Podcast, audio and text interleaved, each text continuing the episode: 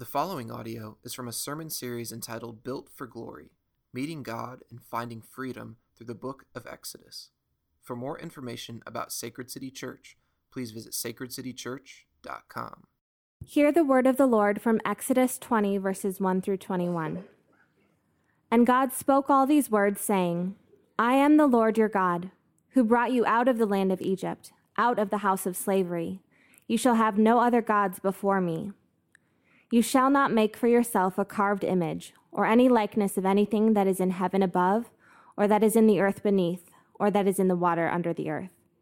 You shall not bow down to them or serve them, for I, the Lord your God, am a jealous God, visiting the iniquity of the fathers on the children to the third and the fourth generation of those who hate me, but showing steadfast love to thousands of those who love me and keep my commandments. You shall not take the name of the Lord your God in vain, for the Lord will not hold him guiltless who takes his name in vain. Remember the Sabbath day to keep it holy. 6 days you shall labor and do all your work, but the seventh day is a Sabbath to the Lord your God. On it you shall not do any work, you or your son or your daughter, your male servant or your female servant, or your livestock, or the sojourner who is within your gates. For in 6 days the Lord made heaven and earth, the sea and all that is in them, and rested on the seventh day. Therefore the Lord blessed the Sabbath day and made it holy. Honor your father and your mother, that your days may be long in the land that the Lord your God is giving you. You shall not murder. You shall not commit adultery. You shall not steal. You shall not bear false witness against your neighbor. You shall not covet your neighbor's house. You shall not covet your neighbor's wife, or his male servant, or his female servant, or his ox, or his donkey, or anything that is your neighbor's. Now when all the people saw the thunder and the flashes of lightning and the sound of the trumpet and the mountain smoking, the people were afraid and trembled. And they stood far off and said to Moses, You speak to us, and we will listen, but do not let God speak to us, lest we die. Moses said to the people, Do not fear, for God has come to test you, that the fear of him may be before you, that you may not sin. The people stood far off while Moses drew near to the thick darkness where God was. This is the word of the Lord. Well, we are in Exodus chapter 20. If you could open up your Bibles there or your apps on your phone. If you don't have a Bible, they're spread out on the floor. And if you want to take one of those home with you, you are more than welcome to do that. That's our gift to you. If you're just joining us, we have been going verse by verse through the book of Exodus, exploring the story of Moses and the people of Israel as God rescues them out of Egyptian slavery and into a new and intimate relationship with him. Over the last few months, we have seen that God has set his people free from a life of slavery, and now, after freeing them, after saving them, after showing his steadfast love to them over and over again, now God gives them the 10 words from him, or the 10 commandments. And we've seen that these 10 commandments are not 10 ways to earn God's love. That's important for us to understand. The 10 commandments are not 10 steps into a relationship with God. See, I grew up in the church, and what I was taught as I was growing up in the church is that the 10 commandments are kind of like walking up to God's house, and there's a note on the door that says, do these 10 things before you enter. And if you don't do them, you don't get access to God. If you don't do them, then you can never earn your way into the family. Now, that is not the case. And if you've been with us, you've learned, we've preached verse by verse through this. You've seen how this is, the 10 commandments are coming after God has saved his people. Because the graciousness of God, they have already been adopted into his family. All right? And for us, because of Jesus, when we put our faith in Jesus and not in our good works or in our morality, we are adopted and brought into the family of God. We are a part of the family, and then the 10 commandments are now our family rules, right? Everybody's got family rules, right? Mama's got rules. You know mama's got rules. Dad's got rules, right? It's not like you follow them all the time, right? Anytime I need a hammer, it ain't where it was. I'll tell you that much. It ain't where it was. It's in a toy box somewhere. It's in the backyard somewhere. My rules, Some of my rules are arbitrary, like take off your shoes at the door, right? The Ten Commandments aren't like that. The Ten Commandments are all protective rules, and they are vital rules. They're more like don't touch the hot stove rules.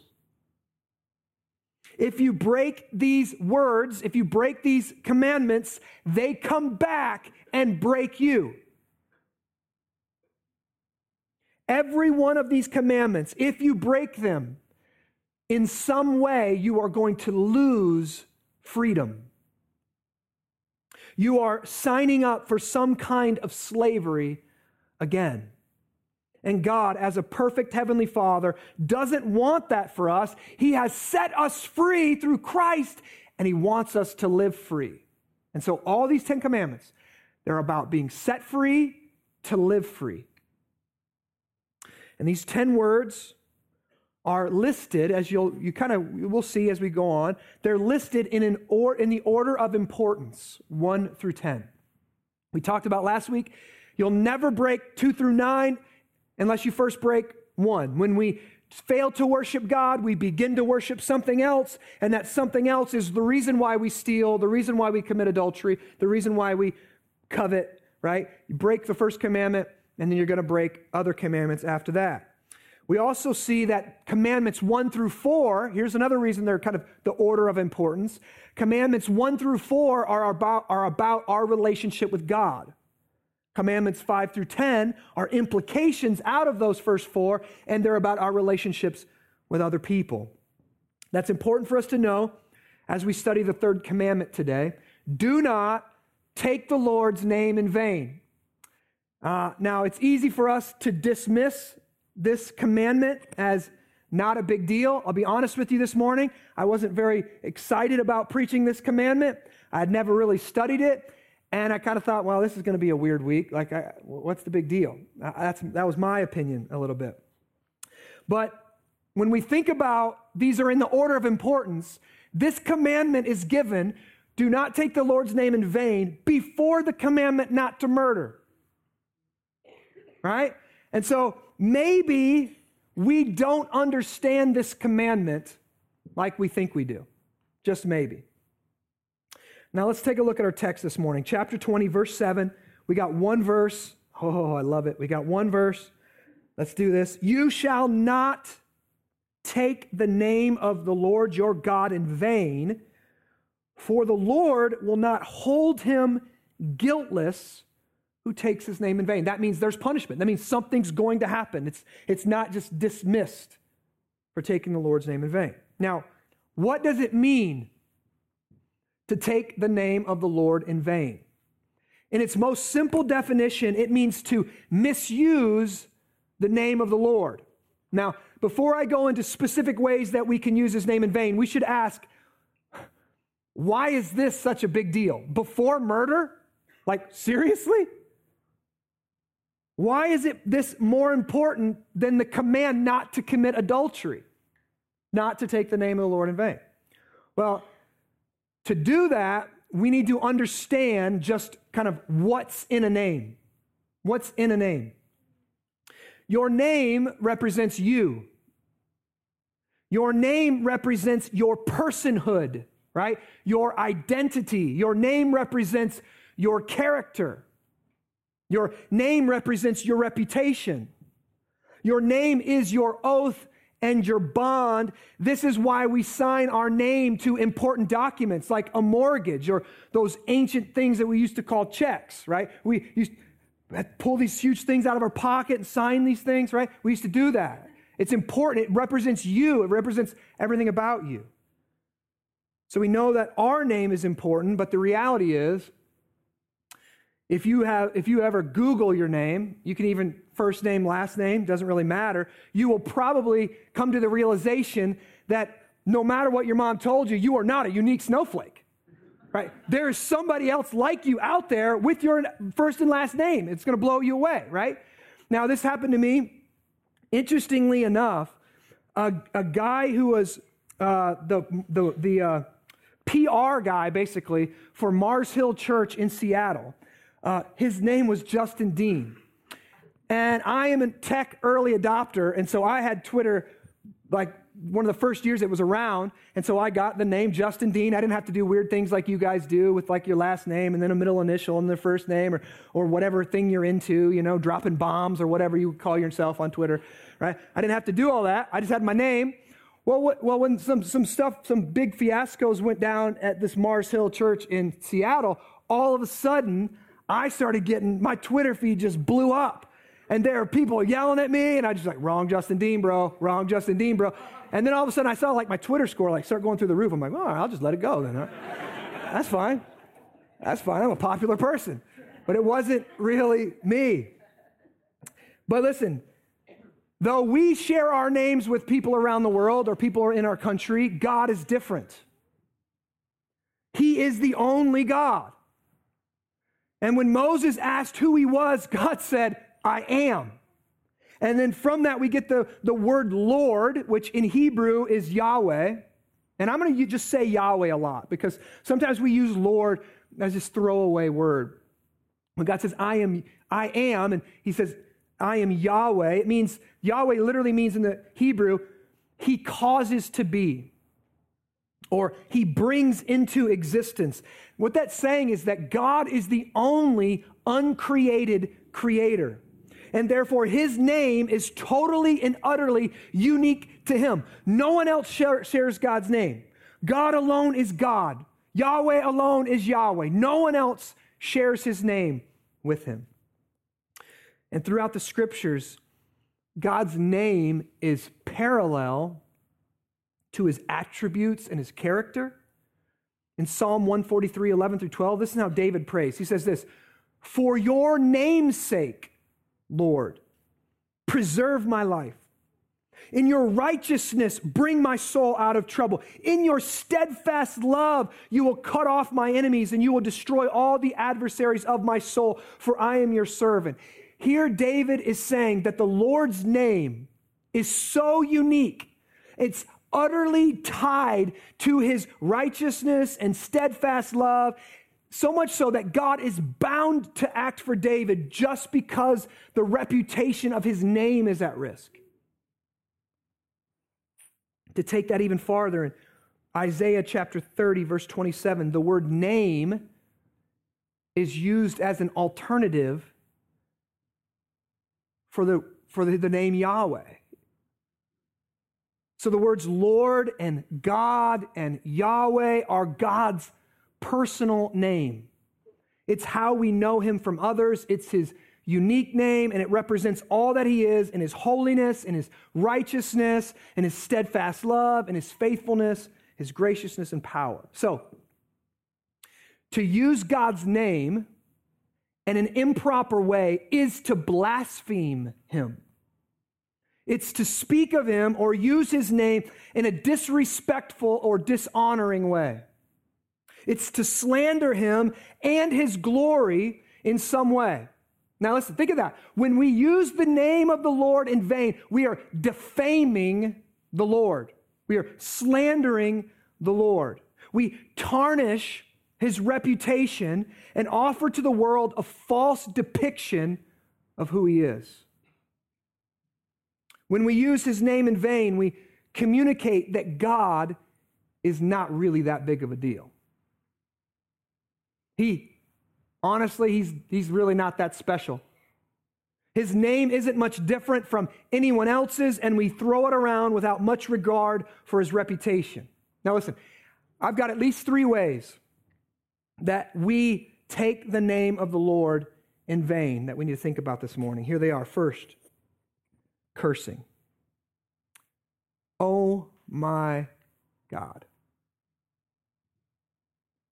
That's taking the name of the Lord in vain. Oh my. Now listen, this is funny. It's so funny. When you grow up in religious homes, your parents kind of help shape your idea of the scriptures, what's right, what's wrong. I grew up absolutely knowing that saying God's name in vain was a sin and you should never do it. When I was in grade school, I remember going, I'd be like, somebody say, oh my God. I'd be like, oh my Lord. Like, wait, what did I just do there? Right? Yeah, that's the Lord's name, right? The Lord's name in vain. Oh my God. Oh my Lord.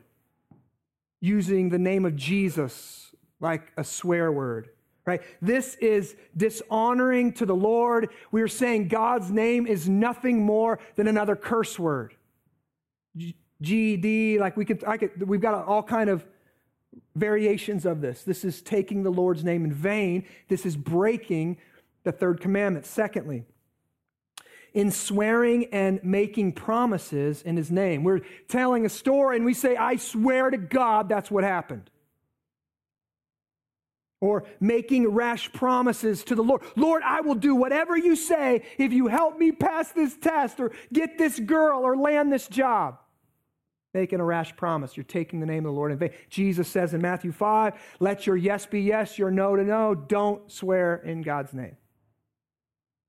And lastly, which I think is the worst way that we use the Lord's name in vain, is when we use God's name to push our own agenda. One of the most heinous realities of history is that human beings have used God to further their own agendas, or used the name of God, or used religion to push their own sinful agendas. Of course, we know of the Crusades, but our own country is no different. Frederick Douglass, in his book, Narrative of the Life of Frederick Douglass, an American Slave, written 16 years before the Civil War began. This is what he says in it, and I've got a small quote from it up here, but I'm going to quote the whole thing. He says this, I hate the corrupt, slave-holding, women-whipping, cradle-plundering, partial and hypocritical Christianity of the land. I look upon it as the climax of all misnomers, the boldest of all frauds, and the grossest of all libels. I am filled with unutterable loathing when I contemplate the religious pomp and show, together with the horrible inconsistencies which everywhere surround me. We have men stealers for ministers, women whippers for missionaries, and cradle plunderers for church members.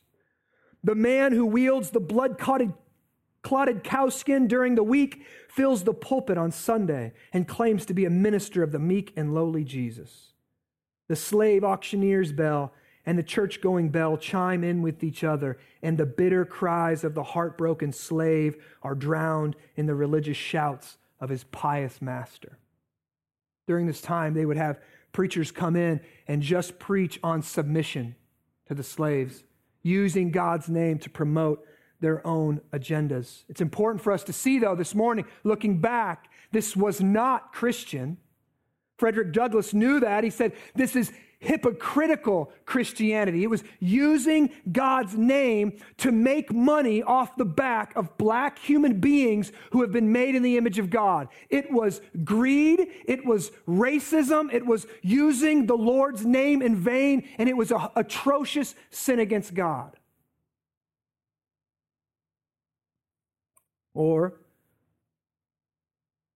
And we need to be aware of this. We need to be aware of this and any systemic issues that still remain in our society that promote this type of racism. Or listen to this quote from some German pastors in 1943. Quote, we are full of thanks to God that he, as Lord of history, has given us Adolf Hitler, our leader and savior from our difficult lot. We acknowledge that we, with body and soul, are bound and dedicated to the German state and to its Führer. This bondage and duty contains for us, as evangelical Christians, its deepest and most holy significance in its obedience to the command of God. Oops. See, some pastors and some people in Germany had so wedded their Christianity to their nation that they saw Hitler as their savior. Germany was destroyed, right? It was in a pitiful state. And they saw this man who was going to stand up and make Germany of world power again.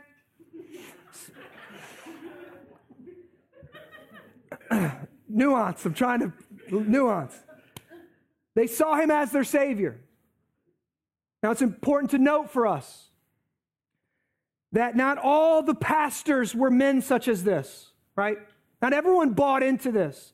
There were men who knew their Bible and men who could read the seasons and read the times and could see things going on. Men like Dietrich Bonhoeffer, who was a German Luther pastor, who could see the anti-Christian evils of Nazism, and he stood his ground, and he resisted the empire, and he preached the gospel, and he made disciples in the midst of the chaos, and he even participated in an assassination attempt against Hitler, and he was ultimately hung and executed for his plot against the Third Reich. But you can see how men attempt to use the name of God for their own personal and political and national agendas. It's no different in our day-to-day. The Republicans bang their pulpits and say, God is on our side. The Democrats bang their pulpits and they weep their tears and they say, God is on our side. And the problem is, here's the problem. If you think one of those is right, you are using the Lord's name in vain. The more you understand the Bible, the harder it is going to be to vote down a party line. Right now, one of the issues that's plaguing our nation that everybody's talking about and nobody's educated on, but everybody thinks they are because they retweet an article on Facebook, is immigration. And everyone has a Bible verse for it right now. But listen, the Bible is not a manual on how to run a country. And before I speak it on this, which I'm going to say something really, we're going to have a whole sermon on immigration coming up because God speaks to the sojourner and speaks to the people of Israel on how to treat the sojourner and how to treat the alien in their midst coming up in several weeks or a couple months down the road. We're going to talk about it. All right, but listen. I've supported and helped World Relief in our area for years. I've welcomed in Iraqi refugees into my home, okay? So as I'm speaking to this, I want you to hear that I'm in it with us, right? But listen, the Bible is not a manual on how to run a country. In Romans 13, God tells us, and the Apostle Paul writes for us, that there's some things the government is supposed to do that's different from what the church is supposed to do, okay? The government is given the sword in Romans 13. The sword is the ability to protect its citizens. The sword is the ability to use the proper use of force and discipline its citizens through the courts of law. The church is not given that right. This is one of the reasons the Crusades were so wrong. We aren't given, the church is not given a sword to discipline the nation or to discipline people. We love everyone, but the nation is different. So think about, really quickly, should Christians accept immigrants, accept refugees, welcome the poor and take care of the sick and marginalized? Absolutely. Yes. Amen. Not just take them in. We need to go get them. We need to go where they are. This is why we send missionaries overseas and send missionaries to war-torn countries that Christians are sneaking their way into Yemen. Christians are sneaking their way into Syria right now to rescue people. Absolutely, we do that. But a nation has a responsibility to protect its citizens and maintain its distinct identity. We need to be aware of what's going on. Right now, just in Syria, there's 12 million refugees displaced from their home. 12 million. We can't, literally, no country can welcome that many people. This means for us, listen, the church has open borders. Open borders on immigration, open borders. No nation has open borders. Every nation has to have some kind of regulation regarding who can come in Or it's like this. If you want to be a part of the United States of America, you have to become an American. You can't keep Sharia law and come into America. We're not making our country a different country. This is our, and a nation has its government. A nation's government determines what that is and how many people. Now listen, so this is all I'm saying this morning. We should be really careful how we use the Lord's name to push whatever stance we have on immigration. Just be careful. That's all I'm saying. Do we welcome them? Yes. Do we, Christians? Absolutely. But the church and the state are different things. The church and the nation are completely different things. St. Augustine wrote a book, The City of God. If you want to read about it, it's phenomenal. It's a big one though. Get it. But listen, now that I've got myself in trouble with probably everybody this morning, let's not point our fingers just at the politicians. We take the Lord's name in vain when we say things like, the Lord told me to marry this person. The Lord told me to start this business. The Lord told me to buy this house. Now, I'm not saying God cannot speak to you, but I've been around the block long enough to know that that is church speak for I really wanted this, and I don't want anybody to question me on my motives. When we speak like that, we are using God's name like a rabbit foot to get what we really want, which is our real God. I want an upper middle class lifestyle, so I'm going to use God's name to get that thing. I want a spouse, so I'm going to use God's name to get what I really want. We're treating God and his name like a genie. We rub the lamp and we get what we want. There's entire churches in our city that preach a prosperity gospel that's based on this lie, using God's name to get riches and to get wealth and to get more square footage, and it's heinous and it's a lie and it's destroying people's souls. It's using the Lord's name in vain. Preachers all over TV preaching this garbage, taking it even to impoverished nations like Africa and preaching this garbage. When we're over in Kenya, when we're doing work over there, we can hardly partner with anybody in the nation because they've been so influenced by this prosperity gospel. People passing out their business cards and all kind of things, just trying to get rich, trying to get a new car, trying to get more money. And also, as we study these commandments, so that's the kind of the negative side, but on this, as we study these commandments, we need to remember that every commandment is two-sided. To say you shall not have any other gods before me also means that we are to worship God only, right?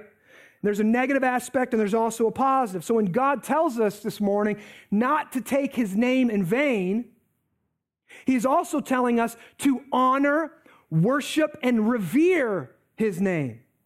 The psalmist understood this. If you read through the Psalms over and over and over again, you're going to hear the author saying, I worship your name, I glorify your name, I lift your name up high, and I praise your name. David says, blessed be his glorious name forever. May the whole earth be filled with his glory. Amen and amen. Or from Psalm 103, of which we sang this morning, bless the Lord, O my soul, all that's within me, bless his holy name. The third commandment doesn't just tell us not to misuse God's name, it also tells us to worship his name and to keep it in high regard. And the last 3 weeks I've quoted Martin Luther, so I said, I'm on a roll, let's just do it again. So we've got Martin Luther this morning telling us to honor God's name is to use that very name in every time of need to call on, pray to, praise, and give thanks to God. Now, it's interesting to me. This is why when the disciples asked Jesus, they said, Lord, teach us how to pray. Jesus answered like this in Matthew 6. He said, pray like this, our Father. That's the name that we give, that God has given us through the gospel of who he is and the new relationship we have in him. He says, who art in heaven, hallowed be thy name. Hallowed be thy name. Hallowed, what does that mean? To treat as sacred. Jesus says, this is how you pray. Step one, say God's name and praise his name. Treat his name as holy, as distinct, as separate. See, Jesus, as the Son of God who came to this earth, Jesus obeyed this third commandment perfectly. I hope we've all kind of seen this morning how we've probably all broken the third commandment. But Jesus is different. Jesus obeyed the third commandment perfectly. He never took the Lord's name in vain. And here's another reason why we are meant to treat the name of the Lord as sacred. Because God wanted us to see how big of a deal it was when Jesus gets the name Lord. When Jesus gets the title Christ, the Lord. God wanted us to go, whoa, because this is a separate name. Don't have any other gods before me. Honor the name of the Lord, right? Don't misuse the name of the Lord. And then all of a sudden, Jesus stands up and says, yeah, but I'm the Lord too. I'm the Christ too. Now, I want us to go to Philippians 2 this morning. We're going to spend some time looking at this in the New Testament. Philippians 2, verses 9 through, or wait, no, I said verses 5 through 11. The Apostle Paul speaks to us. When you're there, stay there. I'm waiting for you. All right, good. That works for me. This is what Paul says, have this mind among yourselves, which is yours in Christ Jesus, who though he was in the form of God, stop right there. We're about to get into some deep water theologically, okay? We're about to jump we're out of the kiddie pool and we're into the deep end here. Jesus Christ has always been God, all right? God exists in a Trinity, Father, Son, Holy Spirit. There was never a time that Jesus wasn't. Jesus always was the Son in the Godhead. He is fully God. That's what Paul's saying right there. Though he was in the form of God, look, did not count equality with God a thing to be grasped. So he wasn't scratching inside the Godhead. I want to be first. I want to be foremost. I want to be above the Father and above the Spirit. That's not what he was doing. Look what he did. But emptied himself. This means, most theologians believe, this means Christ laid aside some of his divine attributes, not divinity. He's always God. When he came in the flesh, he's still God. He's man and God simultaneously. Theologians call this the hypostatic union, fully God, fully man, in one person, but yet in the moment, in the flesh, for his incarnation, for his kind of humiliation, what he does is he lays aside some of his divine attributes, his omniscience, his omnipresence, his omnipotence. He lays aside some of it. So Jesus, in a sense, he's not like Clark Kent, right? Clark Kent comes in, you shoot Clark Kent, bing, it bounces off, right? Doesn't matter if he's looking like Superman or not. He is Superman all the time. It's not the way Jesus was. Jesus laid aside his divine attributes. Keep looking. And being born in the likeness of men, who's a human like us, and being found in human form, he humbled himself. God humbled himself by becoming obedient to the point of death, even death on the cross. Now, this is the gospel, that God, Christianity is the only religion on the face of the planet that has this good news, this gospel, that God laid aside his divine attributes, stepped into the role of a human man, grew up as a human man, suffered persecution like a human man, suffered pain like a human man. Oh, but he obeyed God perfectly. He never broke the third commandment. He always worshiped God alone. But then he humbled himself even further by dying our death on the cross, the death that human beings deserve for their sins. Jesus Christ humbled himself and died a humiliating death on the cross. Now look, this is interesting. Because of the gospel, because of what Jesus has done, look what God has done. Verse 9. Therefore, God, the Father, has highly exalted Jesus and bestowed on Jesus the name that is above every name, so that at the name of Jesus, every knee should bow in heaven and on earth and under the earth, and every tongue confess that Jesus Christ is Lord, to the glory of God the Father. So this is meant to shock us. This would shock New Testament Jews, that Jesus is now Lord, that Jesus is now Christ, that God who is one exists in more than one person, that the Father, Son, and Holy Spirit are all God, and Jesus gets this name that is above every name, that at the name of Jesus Christ the Lord, every knee will bow. And then listen, in Romans 10, Paul tells us, anyone who confesses their sins and believes in the name of Jesus, right? You believe in your heart and you confess with your mouth that Jesus Christ is Lord. Anyone who believes in the name will be saved from their sins. The name of Jesus. And those who call on the name of the Lord are to be baptized, what? In the name of the Father, Son, and Holy Spirit. Now listen, what's going on here? In our salvation, in our baptism, we are being adopted into a new family, and we're taking on a new name. This is why we use the term Christian. Right? Christ, the anointed one, the chosen one from God. We take his name upon us. We get adopted into his family. No matter, hear this morning, no matter what kind of family you grew up in, no matter what our names are, no matter what our nationalities, no matter what our backgrounds, no matter what our sins have been, when we put our faith in Jesus, we are adopted into the family of God, and we all get new names. We get the name of Jesus.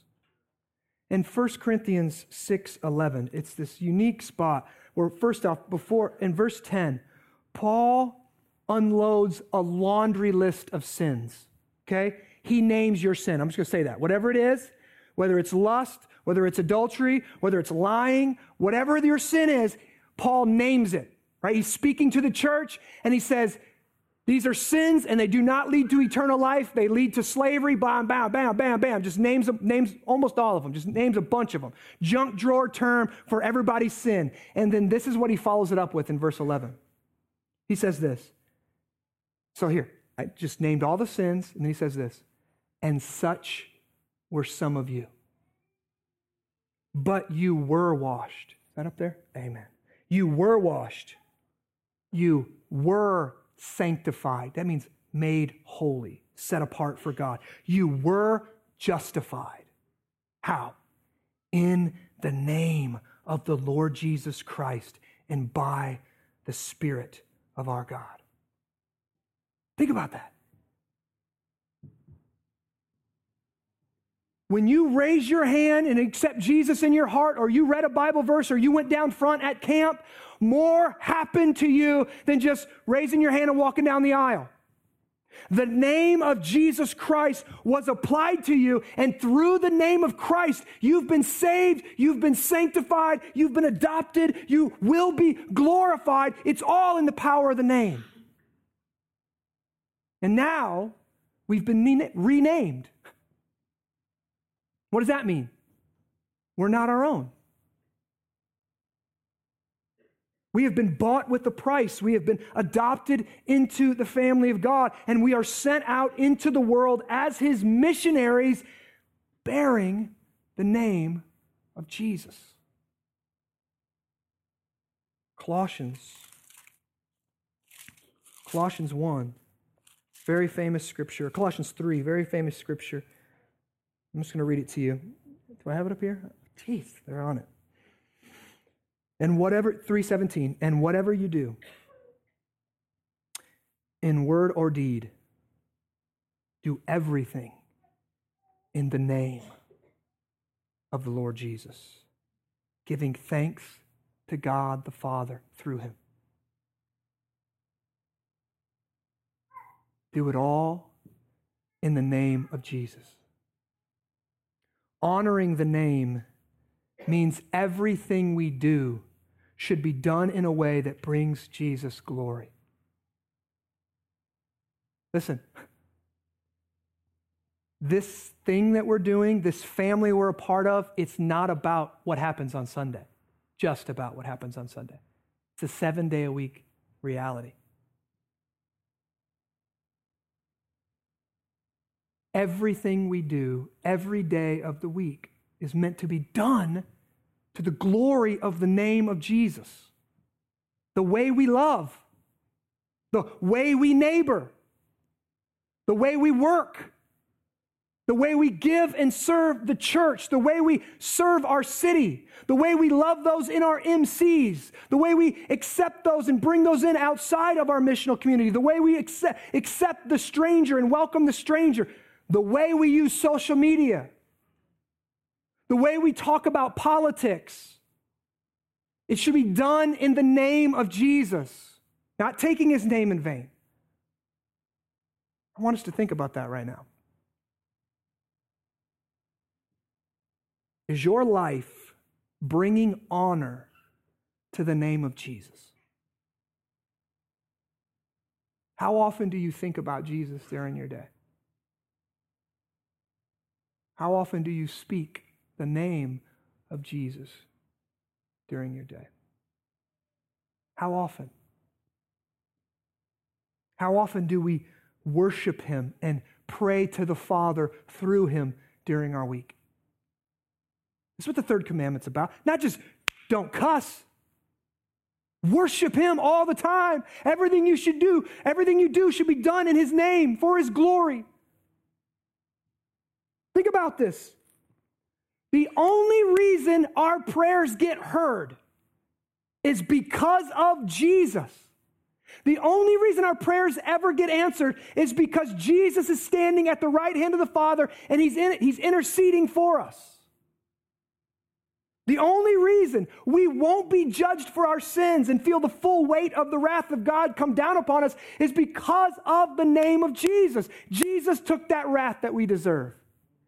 The only reason we can have hope in this life and not be overwhelmed with fear is because of the name of Jesus. Jesus has overcome the world, and Jesus is bringing his kingdom. And right now, Jesus is making all things new, that he is at work and will one day totally renew the heavens and the earth, and we get to live with him forever.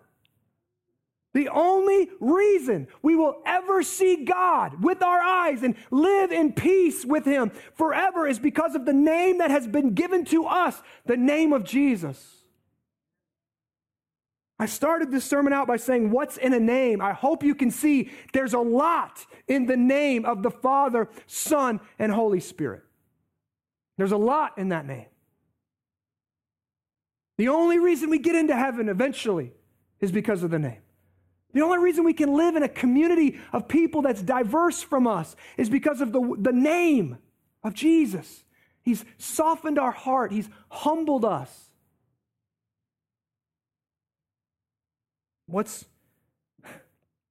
When I think about that, then it's like, we go back to the beginning of the sermon and we're like, well, what's the big deal about taking the name of the Lord in vain?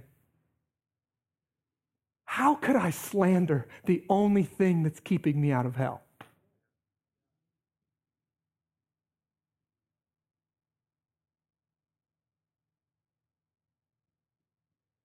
I can just kind of picture, you're in a building and it just collapses and there's one little 2x4 that's holding this huge roof off of your head and you're trapped underneath it and you look at it and go, look at that stupid thing. No. You'd be tempted to frame that thing. Take it with you. Put a piece of it in your pocket. Never forget, never forget, never forget.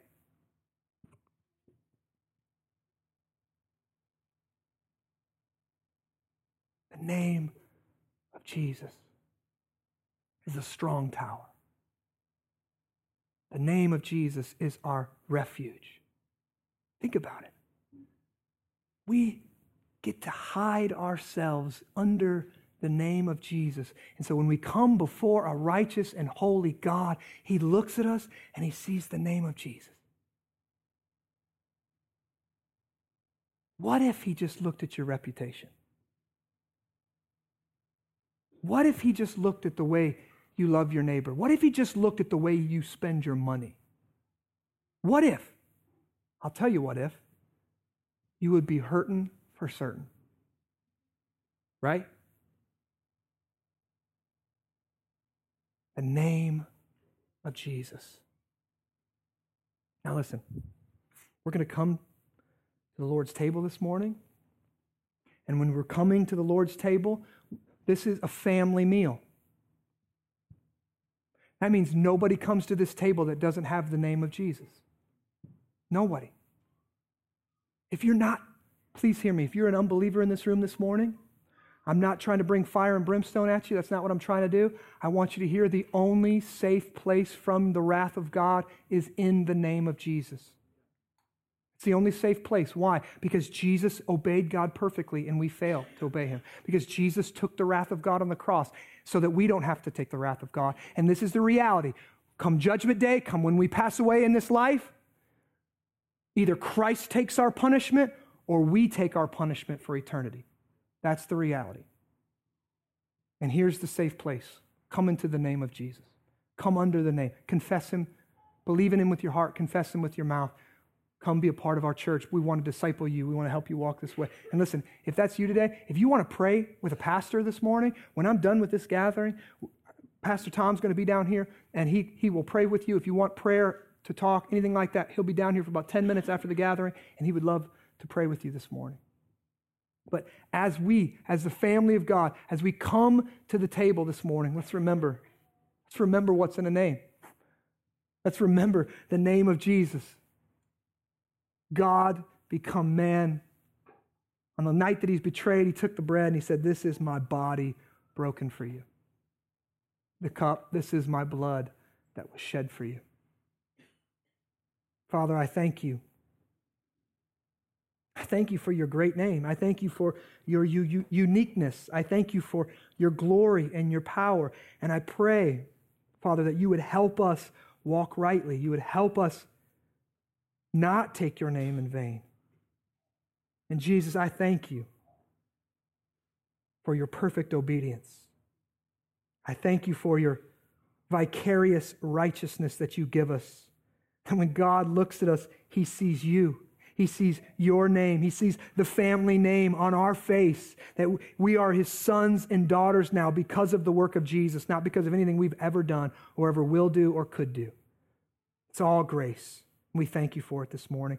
And as we come to this meal, let us eat and drink this nourishment into our souls that we are at the Lord's table as the Lord's sons and daughters. And Father, you are administering the covenant here. You are administering the meal, that you have fed us with your own body and your own blood. And we thank you for it this morning. And we eat it and we worship the name this morning. We eat it and we worship the name of Jesus. We thank you. Amen.